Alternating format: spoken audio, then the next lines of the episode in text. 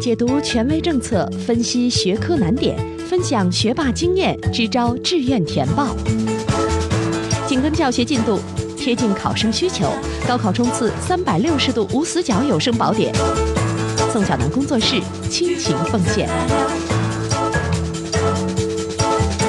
欢迎来到由宋小南工作室制作的升学 FM，我是宋小南。可以说，从整个高三开始，我们就一直在说应试技巧，应试技巧。那相信啊，很多同学都花了一定的时间才会认识到，哦，其实应试技巧还是挺重要的，而且应试技巧并不是投机取巧。那在认识到这一点之后呢，同学们就该问了：那整天说的这个应试技巧到底包括哪些东西呀？做好了哪些事儿才算是有了很好的应试技巧？那如果有些事儿做的还不够好，我可以怎样通过训练能让自己变得更加出色？在应试技巧上战胜竞争者呢？那在今天的节目当中，我们就给大家提五点具体扎实的应试技巧有关的内容。那如果你能把这五点做好了，那你就算是有很好的应试技巧了。我们现在开始吧。那应试技巧啊，首先是包括了考前最终的复习，以及在这个复习当中给到自己的心理暗示。大家注意哈，复习还不是最重要的，最重要的是给自己的心理暗示，这是跟应试有关的。大家知道，有的同学呢在考前会给自己布置一大堆的任务，这一堆任务甚至都很难完成，甚至到考试的当天啊，他还会早晨九点考试，六点多起来继续看这些啊要复习的内容，甚至继续做做卷子。但是啊，这样的同学通常会给自己的考试带来很大的心理负担，而且精力损耗也很严重。所以在考前呢，给自己制定一个相对比较简单的，更多的是在乎于大框架而不是知识细节的复习的，呃，这个计划本身就是一个很好的技巧。因为在我们这么做完之后，我们在考前完成了这部分复习，第一不是特别累，第二给自己的暗示是，你看吧，我已经把这个学科复习完了，从而能够让我们在考场上自信满满。哎，我们给自己的感觉是我们已经把这个学科复习完了。所以，这是我想说的第一点内容，那就是在考前通过制定计划的方式，让自己变得更有信心，这是一种心理暗示的技巧。那第二个就是在考场上的时间把握，我觉得在考场上哈，不论是哪一个学科，一定是包括总体的时间把握，以及遇到不会题目的时间把握的。那总体的时间把握应该怎么做呢？我会建议大家就是在平常的晚自习的过程当中，六点到八点，八点半到十点半这两个啊整段的时间，一定还是认真的去做题。来感受自己做题目的速度的这种感觉。那另外呢，也同时在这样的训练过程当中，一定要记得不会的题目就放过去，不会的题目就放过去啊，甚至呢，能够让自己大概的去梳理出我们在考场上遇到一道题，到底是半分钟不会想不出任何思路就放掉，还是一分钟、一分半，甚至是两分钟，我觉得都可以做尝试。那有很多同学会觉得说，我下不了决心啊，怎么才是我最好效率的方式呢？我告诉大家一个办法哈，这其实主要也是在解决我们的心理问题。那其实我们可以，比如说文综或者理综，这是最典型的对时间啊这个把握特别有要求的学科了。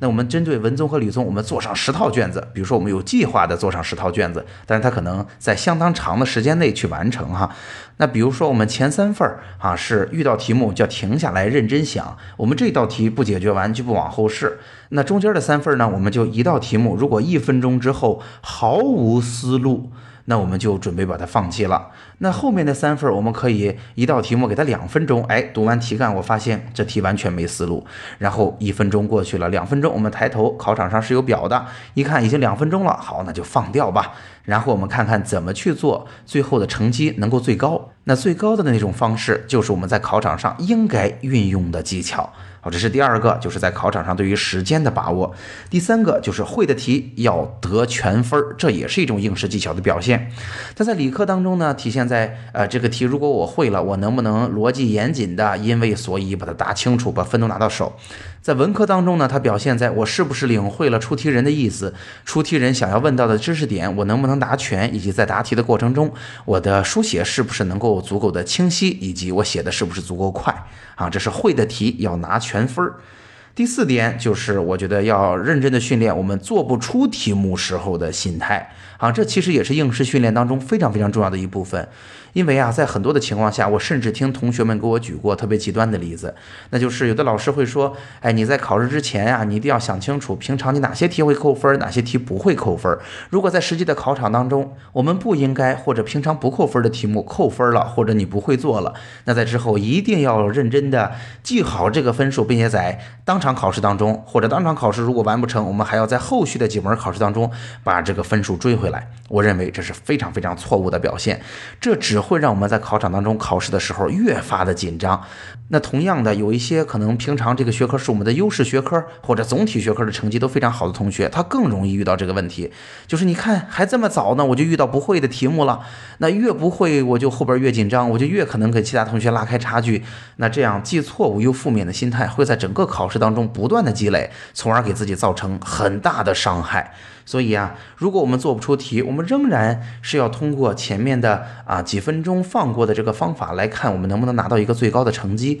并且呢，通过平常的训练，能够让我们啊经常的去适应这种感觉，就是哎又不会了，又不会也很正常，反正整个高考的题目是七二幺，七是容易题，二是中档题，幺是比较难的题。那如果这道题比较难，甚至在比较早的地方就遇到了难题，那说明后边还有容易题，我还是应该有机会做回来。所以我至少应该先。把卷子能够过一遍，先能够用尽快的速度把它做过去。所以，经过这样的训练和平常足够多的题目练习，我相信做做不出题的心态是能够得到改善的。那第五点特别重要，要提醒大家的就是审题。大家知道，全国现在有很多的省份都换用了全国卷儿，全国卷儿的套路就是题量大。啊，信息量大，而且与过去啊本省出题的方式都会有很大的不同。我们没有办法啊找来原来出题的老师去讲解这样的思路了，所以它的变化是非常大的。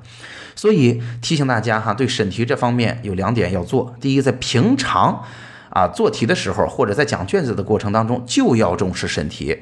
有的时候啊，老师们讲题，尤其是在讲卷子的时候，你没做对，更多的情况下，它是针对啊这个题目对应的知识点啊，有哪些知识不足啊，啊哪些思路和解题的方法可能不会呀，针对这方面进行指导。但是通常老师们很少会把这个读题的过程啊重新进行一遍，因为他们会觉得可能比较浪费时间。但是事实上哈，审题还是很重要的，尤其是我们在平常没有做对的题目，我们还是要停下来去读这个题，看看是不是我们对题目的信息接受错了。如果我们接受的是对的，我们还应该尽可能的去提高效率，尽快的通过一定程度的训练，能够在题干当中找到有用的内容，从而开始答题。那同时说到审题的话题，还有另外第二点很重要的，就是现在有很多的信息题啊，同学们真的是不会审题的，也就是我们很难找到有用的信息，或者体会清楚作者出题的意图。那如果是遇到这样的情况，我会建议大家哈，在试卷或者你做完这个练习题之后，你没有把它做对，你一定要拿着这一道题目去跟老师讨论。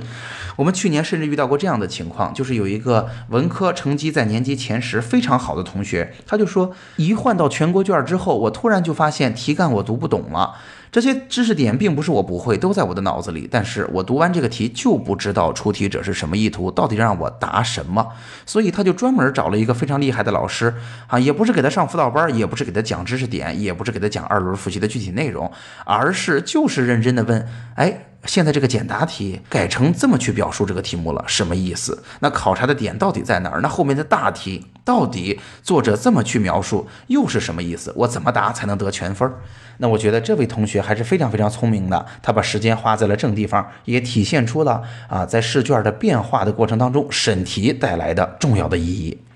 好，总结一下今天的内容。今天的内容啊，我们为大家仔细分享了一下所谓的应试技巧到底是什么，以及通过怎样的方式能够为自己训练出非常出色的应试技巧。这主要包括了考前通过复习给自己的心理暗示，考场上对于时间的把握，会的题目怎么才能拿到全分，在考场上遇到做不出的题应该有一个怎样的心态，以及审题的技巧。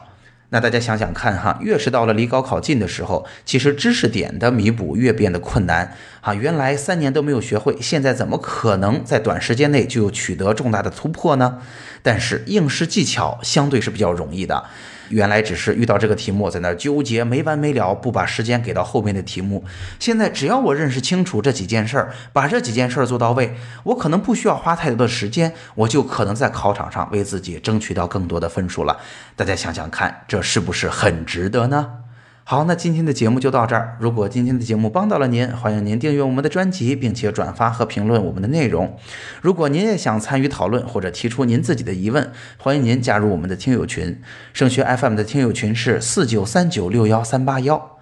好，升学 FM，让我们在孩子升学的道路上相互陪伴。我们下期见。